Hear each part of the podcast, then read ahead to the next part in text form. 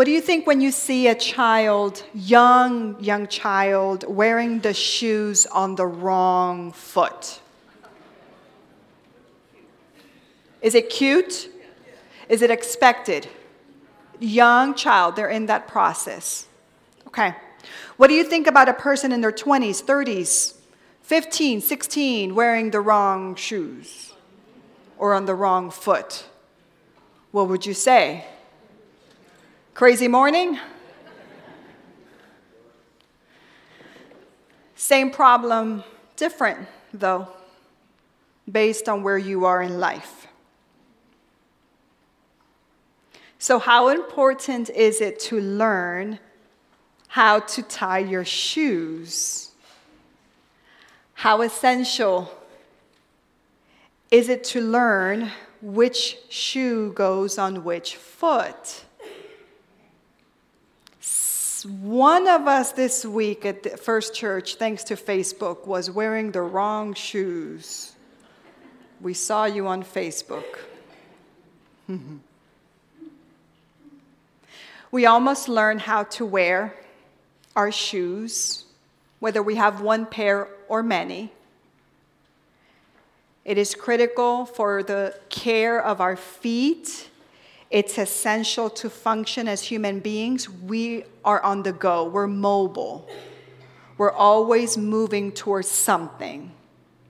Another way of saying that, of being mobile, that we are growing.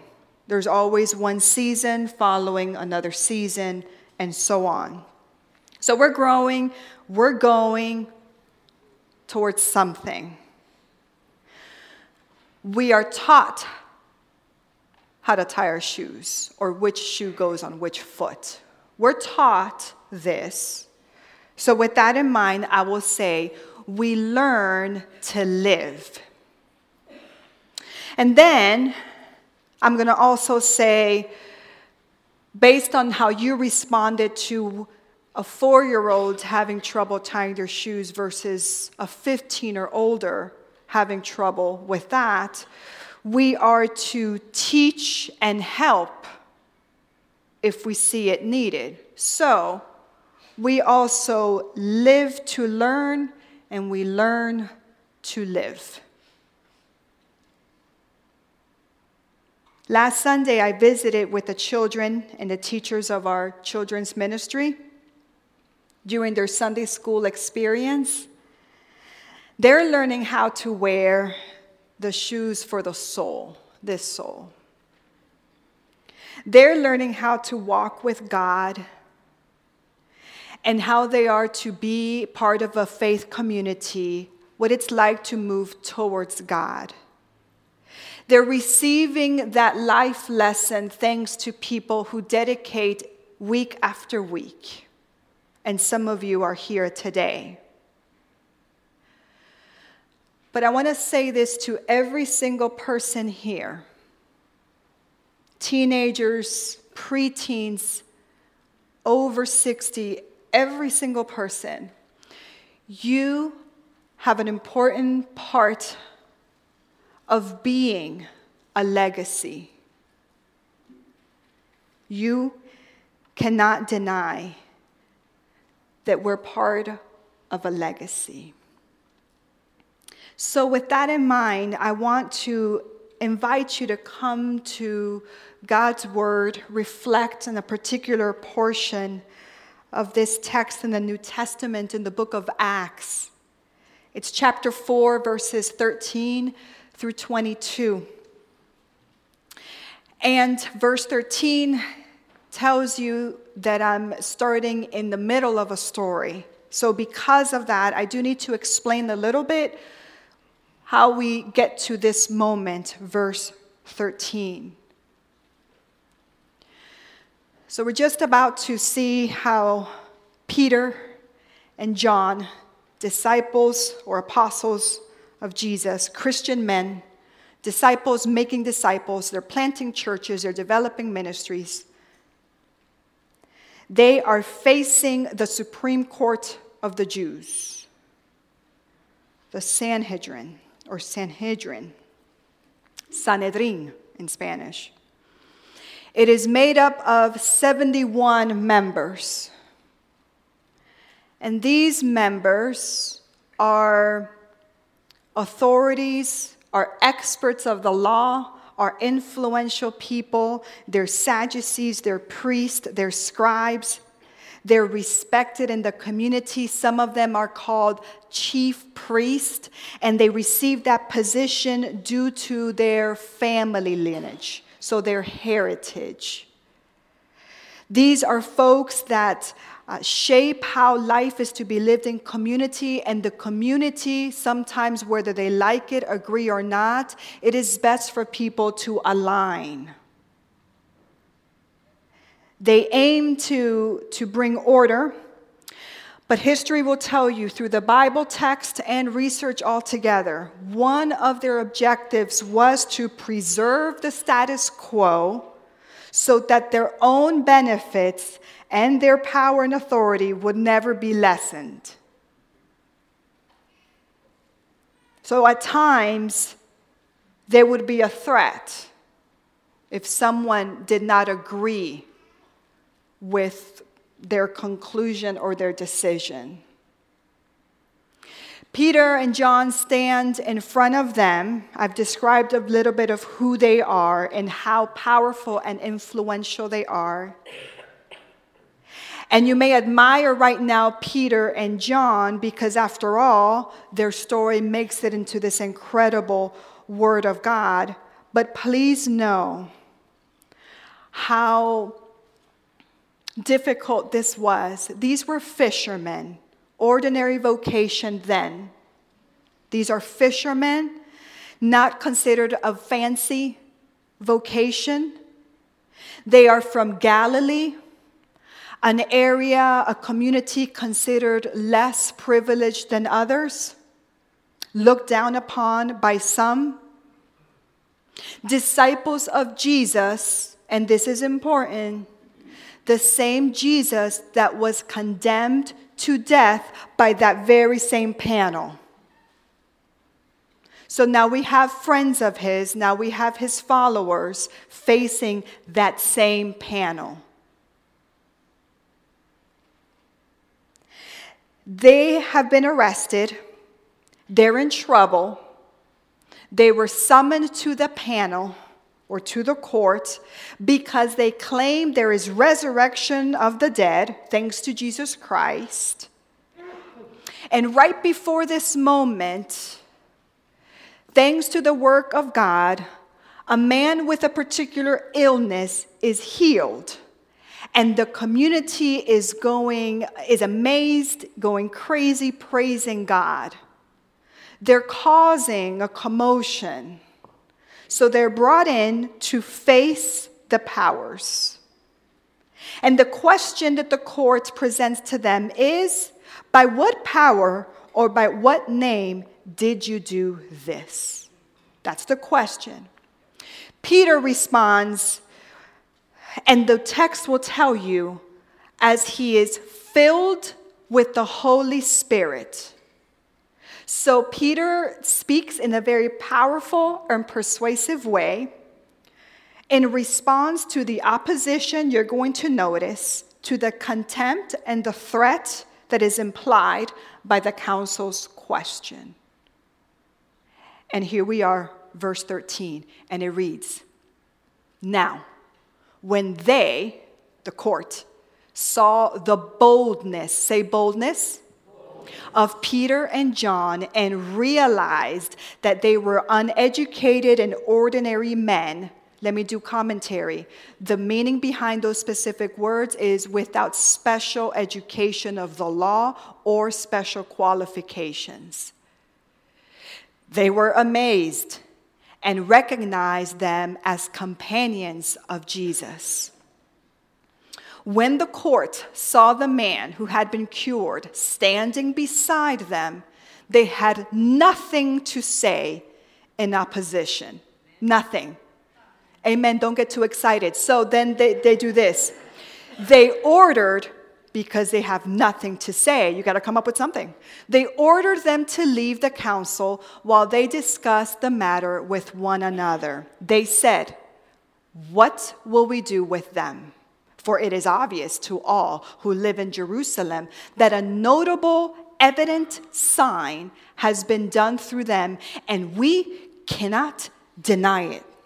Amen. Amen. Yeah, well, but to keep it from spreading further among the people, let's do something. We got to figure something out. Let us warn them to speak no more to anyone in this name or else. So they call them and order them not to speak or teach at all in the name of Jesus.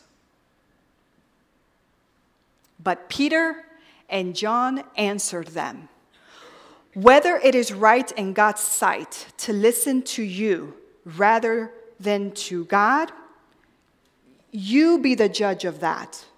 But for us, for we cannot keep from speaking about what we have seen and heard. Oh, that didn't work. After threatening them again, they let them go, finding no way to punish them because of the people. Because of the people. For all of them praised God for what had happened. Amen. Now we can say amen. For the man on whom this sign of healing had been performed was more than 40 years old. Amen. Peter and John speak to the wealthiest, most intellectual, respected, with unparalleled level of education to those on a panel. How is it that Peter and John are bold. What do they have? What makes them bold? According to the scripture, the word of God, they are bold because they are filled by the work of the Holy Spirit. Anybody needs courage once in a while? Be filled with the Holy Spirit. It takes the courage of the Holy Spirit to help you. You depend on the courage of the Holy Spirit within you. We want to crawl, we want to walk correctly, we want to run, we need to wear the right kind of shoes, we are to move forward, we are to move towards something, move towards someone, and that is the Holy Spirit. Be like Peter and John. How can they demonstrate such courage? Engage and accept a relationship with God. For God's Spirit will teach you will shape you and will fill you with boldness, the courage necessary for life. Because the same way Peter and John faced opposition, contempt, threat, pain, problems, so will all of us. So be filled with the courage given only by the Holy Spirit, unparalleled to the Holy Spirit. Amen. There was nothing for the court to address, but they had to come up with something. There are times that really there's nothing to say, and yet you keep getting the pushback. That didn't make sense. Many times, apply it to your life. Why am I getting such opposition? Why am I f- having this contempt or this sense of worthlessness or lesser than? Whether it makes sense or not, we encounter it. And it is impossible to deny, but it's also impossible to deny when the Holy Spirit is with you and in you. Notice what happened to that court. There was nothing they could do, even when they tried. The trouble with many of us is that the voice of others, the reality surrounding us, the threat, the problem sounds louder than the voice of God. It feels closer than the presence of God. And it makes us feel less or weak or fearful. But it's not so. But it does take courage. I would like for you to not only believe that, the way we just sang, I believe in you, but you're invited to exercise that. Peter, this Peter, that is a hero perhaps today, that I'm talking about his courage, it's the same Peter that denied Jesus one, two, three times. Lesson learned. Live to learn and learn to live. At one point, he didn't have the courage. The fear of death was louder and scarier. But look, moving forward, now we have a different portion of his life and he is not seen by accident. Isn't he one of those who followed Jesus? No, no. This time, he's actually officially summoned before the court. It's not a random person who's seen Peter, it's a whole board. And look at how he responds to them. Do you see the difference? He learned, he has lived to learn, and he continues to learn how to live. And that is his legacy. His legacy, his story involves his mistakes. I will always remember, thanks to this word, that at one point he denied Jesus. But I get to also remember how he proclaimed Jesus no matter what, above all threats and contempts and oppressions. And that is his legacy. What is yours?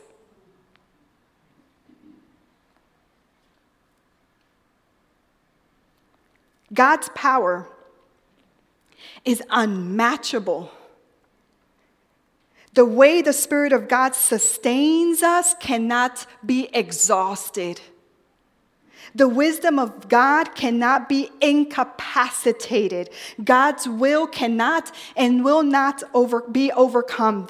If that brings you comfort, if that brings you peace, great.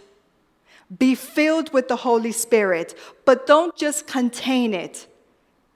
It is for you to extend it to someone who is learning how to tie their shoes for life. This experience, recorded here, is part of his legacy. My question to you today is be filled with the Holy Spirit, learn to live and live to learn, and take this with you above anything else this morning. You are God's legacy on earth. You. Don't elbow your neighbor. Don't just give thanks to the communion of saints. Don't think of the great evangelist or others around you.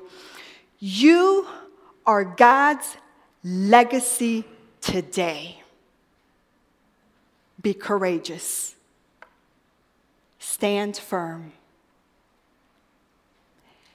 When opposition, when threats, when concerns, when it gets difficult, be courageous and may your story be a legacy to another. A life fueled by God's work is a life fulfilled in God's work. You are God's legacy. And the way we understand the definition of church is church is made by people, correct? Not the sanctuary, people. If you are God's legacy, we add ourselves together to make the church. The church, collectively speaking, is God's legacy on earth. We are the legacy for Coral Springs. And then for those of us who have kids and grandkids who leave Coral Springs because they go to other states and around the world, we are a hub that legacy is in the making. So everywhere we go, we are God's legacy on earth. Amen. Be courageous. You are welcomed. You are invited into God's family, the church. You are to be part of this.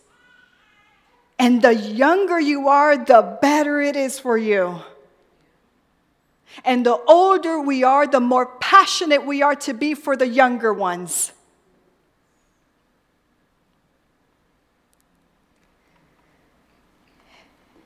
And may it be